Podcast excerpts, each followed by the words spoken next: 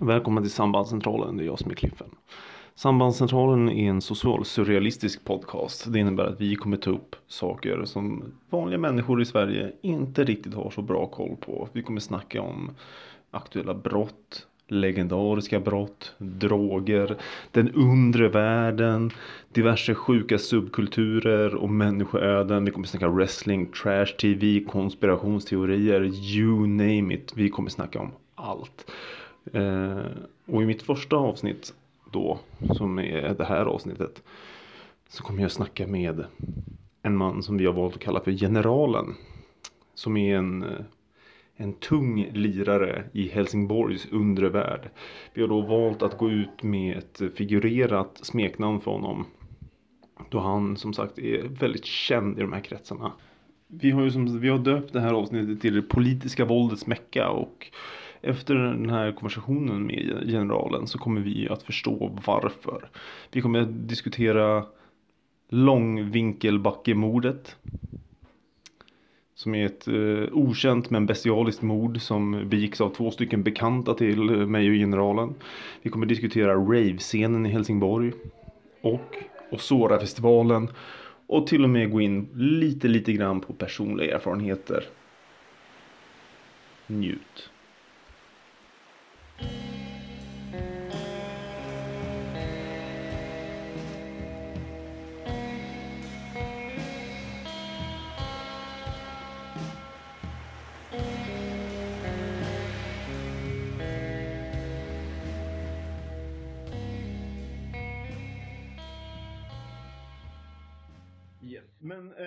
Tänkte att vi skulle börja med en historia som du har berättat för mig tidigare. Ja. M- Eh, nu ska vi se om jag kommer ihåg det. här. Du har drillat mig i att lära mig det här jävla namnet. Men det är Ja. Långvinkelgatemordet. Långvinkelbackebordet. Tack! Ja. Ja. Men då, du berättar den här historien för mig och det är så här, det här är ju ändå en, en, vad ska man säga, lite förbisedd, ett förbisett mord i svensk historia. oh ja, det är det absolut. Det blir inte så mycket, det blir skriverier i Helsingborgs Dagblad ju. Men Ja, absolut ingenting på större nivå. Nej, det Nej. har jag inte sett. Så. Ja, Jag, jag hittade en tråd på Flashback, men den var bara tio sidor lång och eh, så... Och där eh, står mest att de ska vara glada att de sitter i häktet i princip. Så. ja, precis. Jag tror under, att de, häck, under häktningstiden då liksom. ja, precis. Jag tror att de la upp eh, fuppen också till slut. Ja. Eh, och de, eh, de lyckades ju eh, lösa vilka det var här nu som, eh, som Ja. åkte hit för det här. Och jag tänker att de här personerna är ju ändå, de sitter ju inne på kåken och sådär och det är ju allmänt känt vilka de, eller det är inte allmänt känt men det är ju ändå, det är en offentlig handling så att, Exakt, exakt. Eh, men då tänker jag eh, be dig ta över här då och eh, till att börja med berätta om vilka det var. Vad var det som hände här nu? Det är två personer som har mördat en person. Precis, och den här personen, eh, D hette han och vet du, han var allmänt känd i, Det offret då alltså. offret är D. Precis. Ja, precis. Eh, och det, vad heter det, var ju allmänt känd i, alltså så här, i samhällets skugga så att säga i Helsingborg. Så, Mm. Alltså många visste vem han var men många hade att göra med honom på ett eller annat sätt liksom. Mm. Vad var hans, eh, vad var hans main hustle så att säga? Eh, han hade väl ingen main hustle. Han, han, nej alltså det höll ju mycket på med allt möjligt som drog in pengar men det var ju, det var ju speciellt narkotika, alltså så Mm. såklart. Det, det är det man tjänar mest pengar på ju, så att säga. Jo, jo. Och eh, person S och person A, de, eh, det är väldigt luddigt om varför det hände men en av anledningarna som har kommit fram efteråt är ju eh, att eh, S får reda på att, att en tjej har anklagat D för våldtäkt. Mm. Och S går i taket och han får med sig A på det här. Eh, A, vad jag vitt har förstått, vet inte om vad S plan är än. Nej. Och när S och A bryter sig in i lägenheten så ligger han och sover. Mm. Och då slutar det med att eh, S tar en kudde över Ds huvud och sätter en kniv i halsen på honom. Oh, ja. Eh, och ja, de har väl trott att det är så på film antagligen och att man dör då liksom. Men det var ju inte det som var resultatet utan han det grips av panik och springer runt i lägenheten och skriker liksom. Och efter springer S och fortsätter att hugga i honom och till slut så lägger han ju sig ner. Mm. Och vet du det, sen så är ju det andra, alltså det är ju vad utredarna själva har kommit fram till och det är ju kommer inte ihåg exakt hur många knivhugg det var men det var ju överdrivet många. Det var ju efter döden, post mortum som det heter. Så, Ja, men, så det var ju, det stod ju i HDs artiklar, det var bestialiskt mord på Långvinkelbacken och ja, Mm. det var mycket sånt som skrevs men det var ingenting, egentligen tycker jag att det borde uppmärksammas för åklagaren ville statuera ju exempel på S och A. ja, just det. De, för de var Eh. rätt unga när det här begicks va?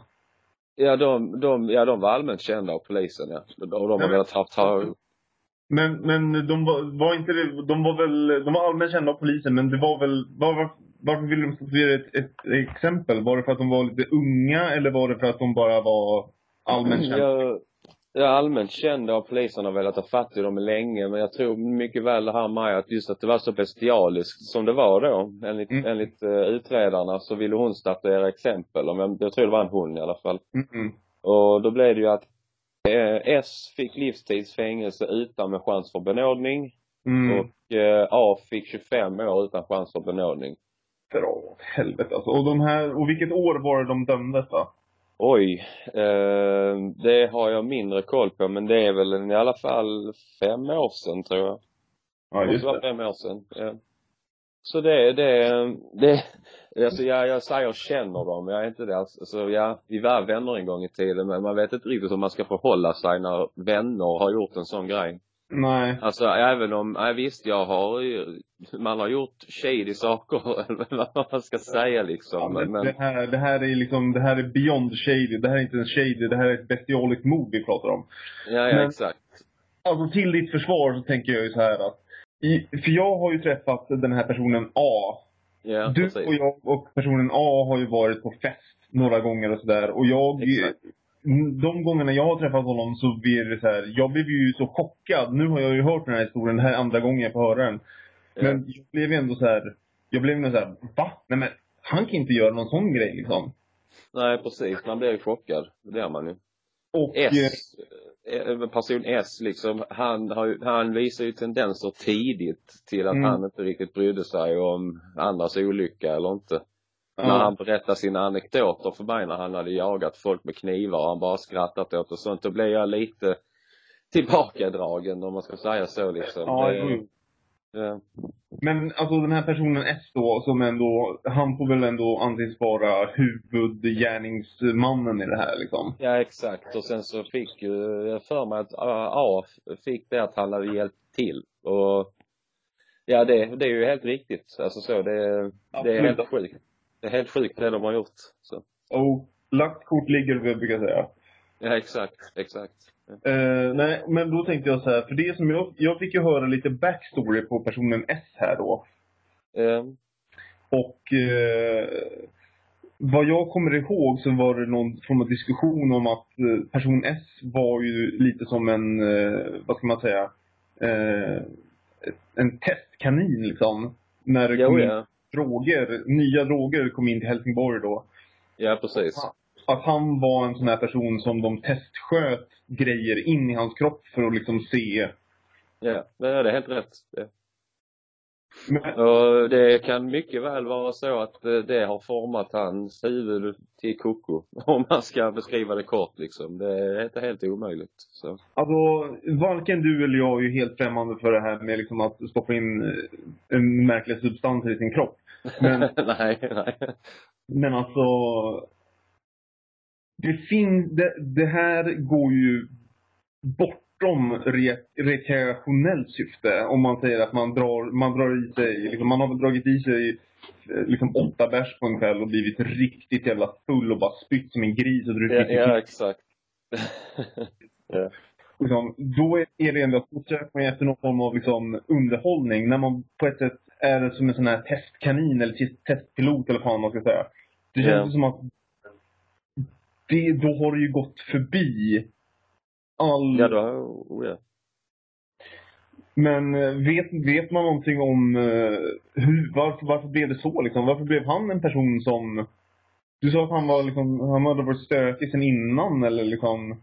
Nej, alltså grejen är nog att han var inte främmande för att prova nya grejer. Det var mest det. Så när vi fick in sånt här som blev så populärt eh, när mefedron och sånt flödade ganska mycket i Helsingborg och sånt, då var det han som vi provade på först och så hur han reagerade liksom. Så, Mm.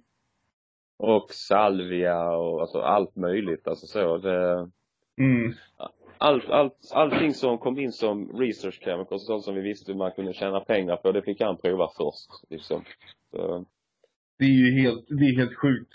Det är ju han, kanske... han ville, han ville ju. Han, var- han ville ju verkligen. Det fanns ingenting så att han verkligen tvekade. Utan han verkligen ville. Alltså, så det är ingen som har tvingat han i någonting någonsin. Alltså, Nej, det, nej. jag, vill bara påpe- jag vill bara påpeka det. Eh, det är ju faktiskt jävligt viktigt att poängtera att han har ju ändå, han har ju ändå på något sätt sökt sig till en värld och skapat sig på något sätt en roll i den världen som den här personen liksom. Exakt. Ja. Eh, och det är ju rätt sjukt när man, sitter, och- när man sitter och diskuterar det som du och jag gör. Ja, precis. Ja, det, det låter ganska sjukt ju. Så det gör det.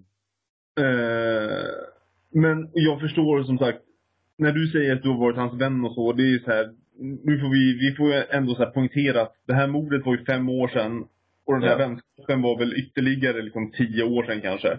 Ja, precis. Precis. Det här är ju, det här är ju folk som man har gått i skolan med och sådär liksom. Ja. Ja, och bowlingträningar och fotboll och ja, allt möjligt liksom. Så. Och jag vill ha person S i mitt lag. det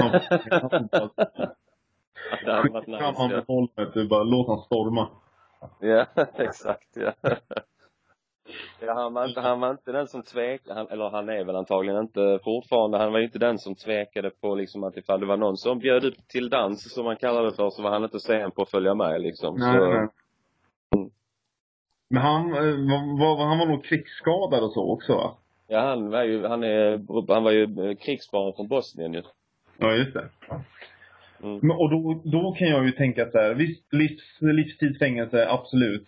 Eh, men jag tänker ju ändå, i min hjärna så tänker jag ju så här, han kanske skulle må bättre på rätt psyk. Jag tror han sitter på isolering där han är. Alltså, det, Oh shit. som sagt, det, alltså som sagt så många som skrev att de ska vara glada att de är där de är och sådana grejer, när det Mm. väl hände. Så tror jag nog att det är nog många inne på fängelset som nu hade velat prata med dem också. Alltså, nu är detta bara spekulation, men jag tror att det är så det ligger till. Så, För det var, men alltså den här, det här mordoffret då, var, var han eller den här personen, den, någon form av big shot liksom? hans familj har alltid varit eh, eh, så här, vad ska man säga, eh, allmänt känd. Alltså Okej. i Helsingborg, hela hans familj. Så hela hans familj har alltid haft ett samröre med sådana grejer. Alltså, okej, okej. ja. Så det var en legacy som gick i graven kan man säga? Ungefär så ja. Och ja, det, det är ju, ser ju inte bra ut. Och, och de har ju kontakter antagligen. Alltså att, antagligen de har kontakter på fängelset liksom. Mm. Och alltså jag tror nog inte att de, de går nog inte säkra där inne om de inte verkligen alltså har kontroll alltid. Alltså så. Inte efter det de har gjort i alla fall. Så. Nej, det eh, nästan, Det är ju, Förståeligt. det är ju, finns, ja förlåt vad sa du? det är nästan förståeligt. Ja, ja precis. Och det är dessutom också, det finns ju oskrivna regler och sånt också. Du gör inte personrån. Nej. Personrån är ju smuts. Liksom. Och det, ja, jag, jag tror, alltså grejen är att de har ju inte haft någon direkt, alltså för det här äh, våldtäktsanklagelsen, den drogs ju tillbaka igen ju. Mm. Alltså direkt, direkt efter det hänt drogs det tillbaka. Och ja, då satt ju de i skiten. Alltså så även om det inte var berättigat då heller att ha ihjäl någon. Alltså, men Nej. eh, ändå. Alltså vet, så, man, vet man vad som hände med hon som gjorde den här våldtäktsanklagelsen? vad jag, när jag försökte prata med mina kompisar efteråt och så, det är väldigt lydigt om vem den här äh, kvinnan är. Alltså, Mm. eh, det är ingen som riktigt vet. Eller så att, ja, eller så är det bara en dålig ursäkt som S har använt för att få med sig A. Mm. Alltså, ja, jag vet inte om det har varit en personlig vendetta eller inte. Och en annan ryktesväg har varit också att, jag vet inte, man kanske var värt att nämna också att eh, många gäng och sånt, när de upptäcker att folk säljer privat, så vill de gärna Mm. bötfälla människor. Mm. Alltså så, att man bötfäller för, för att de säljer billigare än dem eller någonting sånt. Ja, just det. Och vad jag har förstått rätt så har den här personen D varit en del av att försöka bötfälla S. Då under den här tiden också. Mhm. Och det är en annan anledning som folk har gått och grubblat på. Är detta den egentliga anledningen? Alltså så att han har varit på honom så pass mycket så att han har fått nog. Mm. Och, ja, och då snappat liksom. Ja, det här är som sagt bara rykten och spekulationer. De här, de här personerna de är ju redan dömda för ett brott eh, och ingenting som vi egentligen kan säga här kommer ju kunna leda vidare till någonting. Nej exakt. Detta är som sagt bara spekulationer i umgängeskrets. Så jag vill påpeka det också. Men jag tänkte så här liksom. eh, Det här är ju alltså människor som vi har växt upp med och så. Ja. Eh, och då, man ser ju så här, fan, det, det kan gå så jävla snett liksom. Hur, hur ser det ut liksom rent, eh, har, har snuten, har de någon kontroll i Helsingborg eller är det fullständigt kaos? Alltså söder är ju kaos. Det är ju, alltså där är ju den här, det här nya kriminella gänget som är från Köpenhamn. Uh, de är, heter eh, LTF, Loyal to Familia, heter de. Ja, just det. Eh, de kör ju med samma metoder som amerikanska maffian gjorde på 20-30-talet när de gjorde så här eh, beskydd av butiker och sånt liksom. Ja, old school. Japp, det gör de ju mot alla arabbutikerna som är i Helsingborg. Gör de ju. Vad, man, vad är det för, vad är det för grabbar i den här Loyalty Familia? Låter som någon sån här latino... Nej, det är bland, alltså det, visst det är, jag, jag, nu vill jag inte låta främlingsfientlig eller någonting men det är ju helt klart överrepresenterat folk från Mellanöstern. Okej. Alltså, ja. Vi kan lämna det på det då liksom, för jag vill inte, jag vill inte, ja. Ja, du förstår vad jag menar. Liksom. Så, så är det. Vi, vi diskuterar jävligt sen, alltså, känsliga ämnen i den här podden. Ja. Ja. Och om folk väljer att bygga någon form av främlingsfientlighet på det, det kan inte vi liksom ta Nej, ansvar exakt. Nej, Men, eh, ja, det här nya gänget har Loyalty Familia. Mm.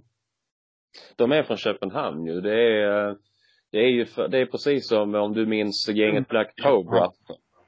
Ja, precis. Så minns du gänget Black Cobra bland annat?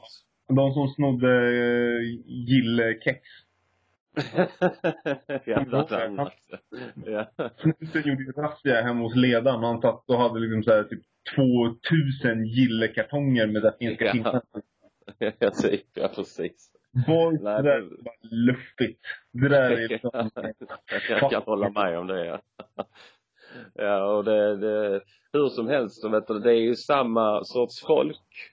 Och Mm. det är ju bland annat före detta Bandidos och HR-medlemmar som har suttit, som sitter på kåken, som har bildat LTF. Liksom. okej. Så, och Men- det är ju överrepresenterat folk från Mellanöstern. För just att de är enkla att rekrytera då i Köpenhamn då tydligen. Så, Ja, just det. och det är ju, pågår ju fullt De krig om, Åt i, i Danmark där, de har ju de har ju väldigt, helt andra restriktioner mot eh, eh, asylimmigranter eller vad man ska säga. Folk som är jag vet inte vad den politiskt korrekta termen är nu för tiden. Det ändras varje vecka. Så. ja. Men jag, jag tänkte, och så här, jag tänker alltid så här. Helsingborg och Skåne i allmänhet har ju alltid, för mig i varje fall, varit mycket liksom Bandidos, HA och det här. När de sköt varandra Ja. ute i Aslarp och de sköt ju nere i, eh, i city på mitten av 90-talet liksom. Ja, de sköt ju vår eh, vän Kims pappa i benet. Han var ju medlem i Bandidos ju. Ja just det, han, eh, just det, hans styvfarsa va? Ja, precis. Men det är ingen hemlighet så det är ingenting som behöver tas bort. Så. Nej. Nej, men hans pappa blev ju skjuten i benet av i Dalhemskolan när vi gick i skolan ju. Så. Oh. Mm. Fucking hell alltså. Det Ja, så vi, vi har varit nära sånt hela våra liv. Ja, Men det är, så är det när man bor i orten. Vet du. Jajamän. de, de har ingen beef med det här LTF-gänget eller? de har full, de, de har ju, oj förlåt. Ja.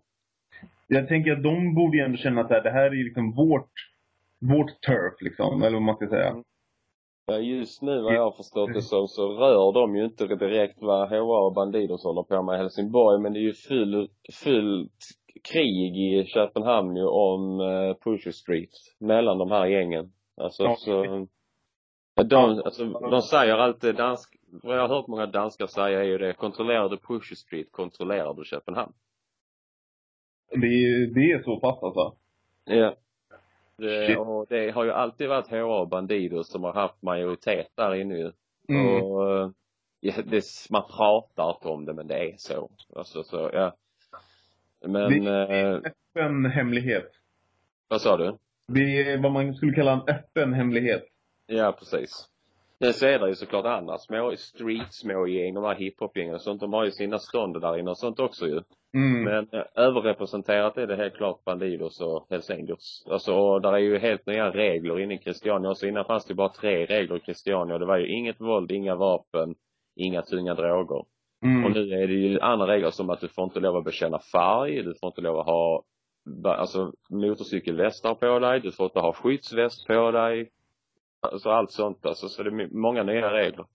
Shit. Det har blivit så tufft klimat. Så det... Christiania får dra ner på reglerna alltså. Ja, verkligen. Ja, oh, shit. Ja, så det, och sen så har ju polisen börjat ta de som bara köper där inne så de är inte intresserade av bara säljare längre. Så. Jo. Men alltså, man, man, jag har ju hört, eh, eller sett rätt mycket på Flashback om att det är så här gängslagsmål och skit i Helsingborg. Ja, det är det. Det har varit mycket skjutningar också. Ja. Vad är, vad är det för typ av liksom, vad är, de här gängen liksom? Jag kommer ihåg, du och jag snackade för länge sedan. Och jag bara, mm. jag skickade en länk till dig med såhär, ja, 20 pers slogs på Söder liksom. Alltså yeah. Söder Helsingborg då alltså. Yeah. Yeah. Och du bodde ju vid det tillfället på Söder. Ja, yep, gjorde jag. Eh, och jag skickade ju den här länken till dig så frågade jag what the fuck, vad fan är det som händer? Och ditt svar var bara såhär, ah, det är väl någon som har kollat lite för mycket på The Warriors. ja, jag kommer ihåg det ja. Jävla fantastiskt. Men är det verkligen så? Är det, är det här någon form av, är det någon form av kriminalitet eller är det bara någon form av liksom så här uppgörelser ja. mellan det är uppgörelser, absolut. Det handlar, handlar om haschhandeln i Helsingborg. Och, alltså, det, det, och det handlar ju inte om vuxna människor heller. Vi pratar om folk som är 15-16 års åldern. Alltså, mm. och vet du, precis där jag bodde innan, alltså nere på Söder, där var ju en skottlossning precis utanför den butiken jag går till varje dag. Bara en mm. timme efter jag hade varit där. Alltså, det var en uppgörelse. Det var en två 15-åringar som hade stått och skjutit på varandra på öppen gata. Och det var ju, alltså vad jag förstod, vad jag förstod det som så var det, kom alla undan med lindriga skador men att det ändå händer mitt på öppen gata klockan nio på kvällen. Alltså det Det är fan vilda västern alltså. Ja, verkligen. Verkligen. Shit.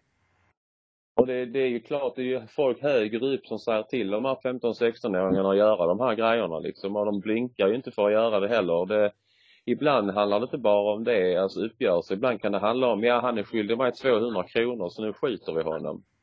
Alltså, vi var inte ens på tal när vi var yngre att man sköt eller skadade varandra för 200 Nej. kronor. Då pratade vi om tusentals kronor liksom om något sånt skulle hända liksom. Och det ja, det är helt annat klimat idag. Shit. Alltså det är ju fucking, jag vet inte, jag vet inte hur mycket pengar jag skulle vilja ta för att ens hålla i en pistol liksom. Ja, ja precis. Det, det, det, jag har aldrig hållit i en pistol, for your information också. Så, ja. Men eh, det, alltså det, det ska krävas mycket pengar innan ens tanken slår en. Alltså, alltså, så jag förstår precis vad du menar. Men alltså går de här, går de här kidsen, går de på knark eller är de bara liksom så här, fan jag kollar Scarface, jag ska fan bli kungen av haschet liksom? att de lever på den drömmen som vi också gjorde när vi var yngre förmodar jag. Alltså så, man skulle bli störst och bäst och man skulle ha så jävla mycket pengar och ja, du vet, ja du vet vad jag menar. Alltså så, ja. Eh,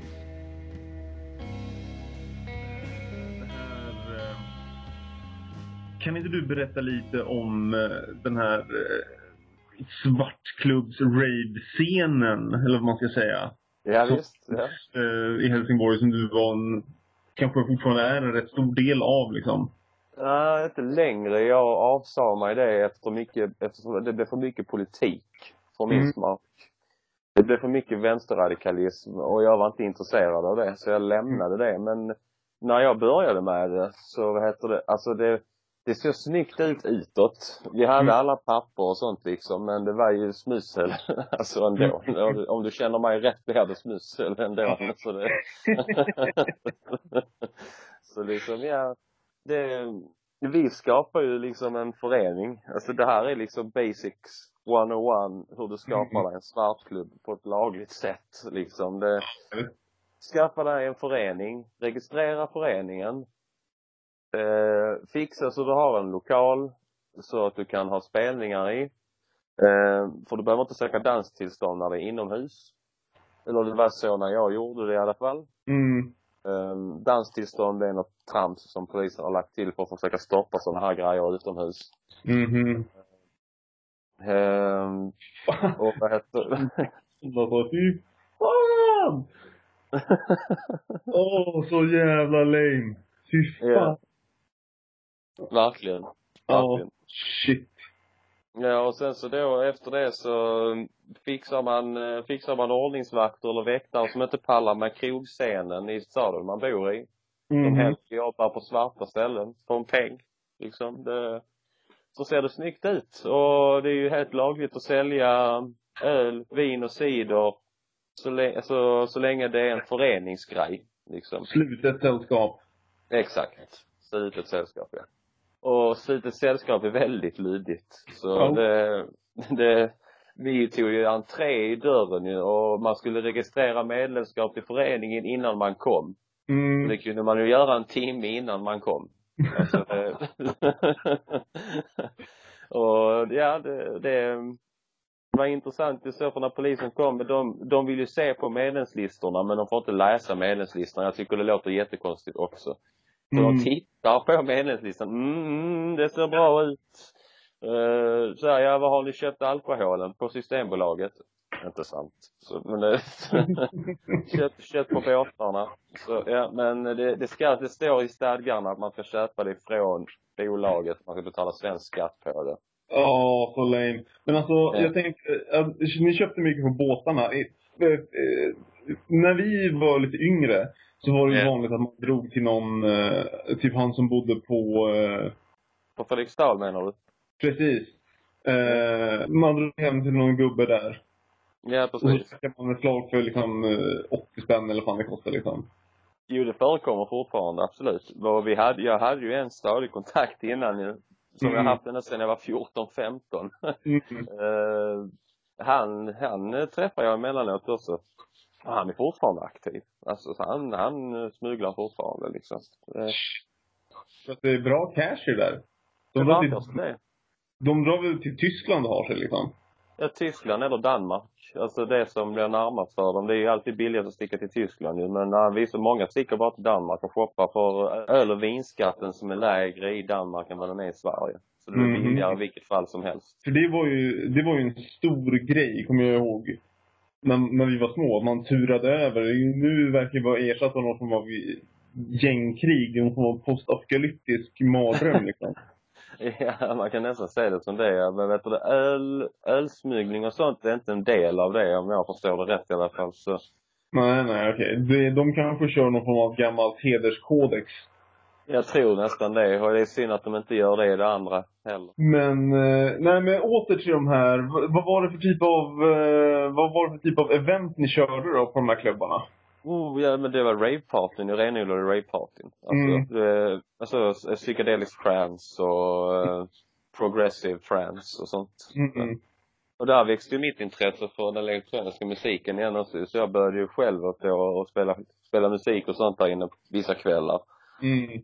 Men eh, det som verkligen fick mig att bli ultraintresserad, det var en av mina polare snackade om en festival som heter Osorafestivalen i Djurgården. Ja, just det. Och efter det, när jag kom tillbaka från det första året där, så blev jag ju så taggad på nu jävlar, nu ska vi öppna upp scenen i Helsingborg igen liksom. Mm. Och, ja, det, det funkar ju bra där i två år. Mm. Men det, det, ja, det kommer till den tråkiga delen av historien. Det är när folk vill använda politik för, alltså använda musik för att få fram sitt politiska budskap. De ville, de ville tvinga oss att ha uppe vänsterpropaganda på väggarna och dela ut flygblad och veganism och sånt till de som kom in och sånt. Och jag var inte på det. Jag, jag ville inte det. Jag, tyck, jag, jag känner personligen, min personliga åsikt om den här scenen och det är det att alla ska känna sig välkomna. Mm. Det spelar ingen roll om du är en skinhead. Det visst, troligtvis kommer aldrig en skinhead gå in på det här Nej. stället liksom. Men alltså, han ska, eh, om han gör det så ska han känna sig lika välkommen. Mm. Och vi är där av en sak, vi är där för att dansa och ha kul. Mm. Ingenting annat liksom. Och våld är ju helt, helt, ingen tolerans till våld eller något sånt alltså. Det, det är aldrig, aldrig under de två åren har jag någonsin behövt bryta ett bråk. Och det ska jag vara glad över. Så det är väldigt, väldigt trevliga människor som rör sig i de kretsarna. Men finns det någon scen kvar alls nu eller liksom? Jo då, det finns lite kvar på det området där jag höll på. Så heter det Gåsebäcken. Och Mm. Det är ingenting hemligt, polisen vet. Så det, nej men vad heter det, det hålls absolut fortfarande på. Men det är inte alls på lika stor skala. Och vad ryktesväg hört så står det ju mest skumma dealer till hörnen på de här festerna nu för tiden. Och, Mm. Ja, och det är ju de ifrån det här nya gardet som står där nere liksom. Så folk är lite rädda för att gå dit emellanåt. Men när du var där på Osora liksom. Ja. Vad var det, vad var det i, som fick dig att tagga till liksom? Vad Ja, var alltså det, som... det, det var liksom hur öppna alla var. Alltså så liksom att jag har aldrig stött på alltså något liknande. Så liksom, du, du vet ju hur Roskildefestivalen och Husbergsfestivalen och sådana ställen kan vara. Det är liksom svina mest vinner.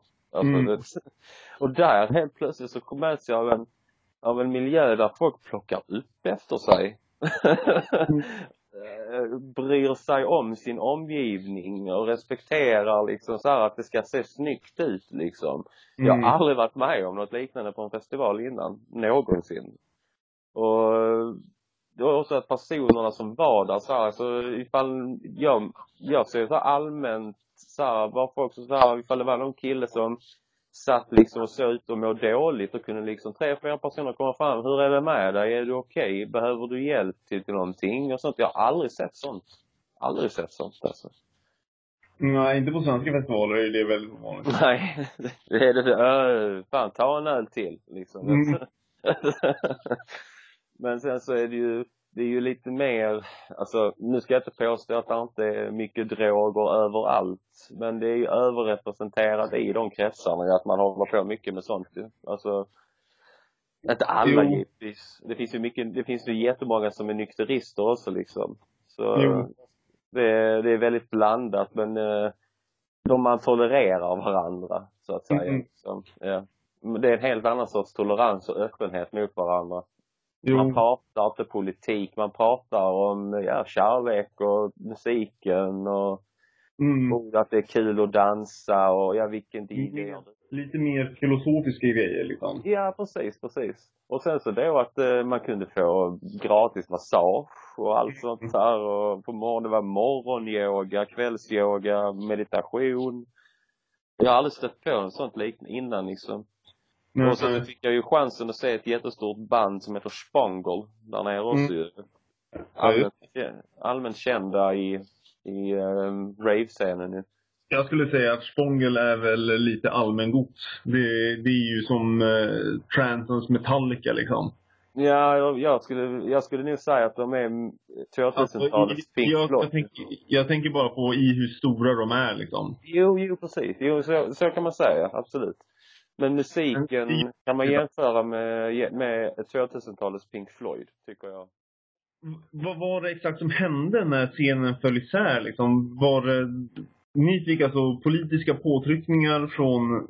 Ja, det var ju kulturföreningen som vi hade anslutit oss till. Eh, det hette Kulturkontoret Snickerboa. KKSB ja. Ja. Jag tror att det finns till någon del fortfarande. Jag vet inte. Jag har inte varit där nere och kollat på väldigt, väldigt länge. Jag följer dem på Facebook. De, inte, de gör ju inte så mycket nu för tiden. Men de har, ja, de har någon spelning då och då. Något ja, de har, ja punkspelningar har de haft väldigt, väldigt mycket. Uh, det är ju trevligt med punk men jag är trött på punk. Så. Mm.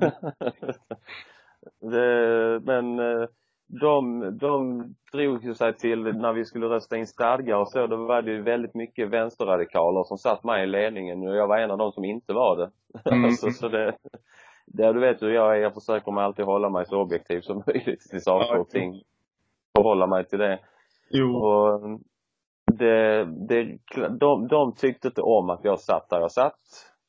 Alltså om vi, om vi ska vara ärliga. Alltså så. Det, det, det, stack, det stack lite i ögonen att jag satte mig emot att jag ville inte ha politisk propaganda på mina spelningar. Mm. Och, han, och han jag jobbade med under den tiden var helt enig med mig att jag inte har någon politisk propaganda liksom. Mm. Och det var det som fick oss till sist att få nog. Alltså så. Alltså när vi, vi tillät dem att ha upp en svastika med ett kryss över liksom. Känner mm. att det, det är lagom liksom. Men eh, till slut så blev det det att vi var tvungna att dela ut flyers om veganism och sånt och det, det, jag vill inte pusha folk på grejer, det har aldrig varit min grej. Så det, det slutade med att vi sa tack men nej tack. Men hade ni, hade ni mycket problem med, med snuten när ni arrangerade de här Första, första festen, första festen hade vi enorma problem. Okay. ja. Och då kom ju bland annat han som är narkotikachef och chef för bar och krogrundan som polisen kallar det för. Mm. Um, vad jag inte visste var ju att vi sålde HB i baren den kvällen. jag trodde det var helt vanlig sprit, så jag, när, när då Jonas Berg, som han heter, kom och så såg han att det var jag och så hej, hej generalen, det var ju trevligt att se dig, det var länge sedan, ja, mm, kan, kan ju diskutera om det var så himla trevligt liksom. Men det och ja, vi, vi hade ju låst grind den kvällen för det, vi skulle ju få, det skulle ju vara bara inbjudna. Så de, de, poliserna stod och hetsade och sa om ni inte låser upp så tar vi fram bräckaren och bräcker upp skiten och sånt och började skrika så ja ja lugn och fin jag måste hitta nycklarna och ja. Och så hängde det poliser i taggtråden uppe vid porten och jag skulle försöka hålla mig för skratt medan jag letade efter nycklar och ja. Ja till slut så kom de ju in och så frågade han mig vad som var i baren och då sa jag det är öl, vin, cider. Och så sa han då, men vad är det för någonting de blandar läsken med då? Ja, det vet inte jag inte. och så visade det sig att det stod liksom fyra liter hembränt under bardisken som jag hade absolut ingen aning om att den stod där. Det här, det här ser ju inte bra ut då, började de säga då. Ja, nej det gör det ju inte uppenbarligen. Så men då var det ju en hjälte då från våra, då, han av de som arrangerade, han tog sig på dunkarna. Mhm. Så det blev inget problem med det. Men då drog han ju mig till sidan då, den här um, Berg då. Han drog mig till sidan och sa då att Det är en av snuttarna alltså? Ja, precis. Ja. Uh, allmänt känd polis. Det är ingen som mm. tycker om honom. men, men, ja, hur som helst. Uh, han drog mig till sidan och sa så jag kommer ta er seriöst här om ni hör av er till mig varje gång ni ska ha fest och håller er till reglerna. Jag kan förbise det här med dunkarna denna gången men bara denna gången. Om jag ser något sånt här igen så kommer jag inte tveka på att stänga ner. Alltså, sa han då. Mm. Och så ville han då vi skulle ordna en ordningsvakt. Och tack och lov så kände någon som kände någon som kände någon som kände en ordningsvakt Så, mm. ja, det var så det gick till. Så han, då började han komma dit då liksom och ja, vi betalade han en personlig summa pengar för att vara där en hel kväll och det, det, det, det funkade bra. När polisen kom så gick de ju bara och frågade honom hur, hur det gick till och om det var bra. Sen gick de igen ju. Så efter det hade vi inga problem med polisen. Vad var den här ordningsvakten? Vad var det för snubbe liksom? Ja, han var trött på att jobba i kroglivet i Helsingborg. För kroglivet i Helsingborg som du vet är ganska våldsamt. Mm. ja, så det, det är politiska våldets mecka liksom. Det... det här har alltså varit första avsnittet av Sambandscentralen med mig, Cliffen. Musiken i programmet gjordes av bandet Avgrunden. De finns på soundcloud.com avgrunden eller avgrundenofficial.bandcamp.com. Nästa vecka så är jag tillbaks med Hosanna som ni känner igen från mina wrestlingåtaganden. Vi kommer ju ha en, ett avsnitt som heter The Best of Flashback där vi diskuterar två stycken brottsfall samt två stycken sjuka historier från Flashback-arkivet. Samma tid, samma kanal. Haja det, Lillkisen.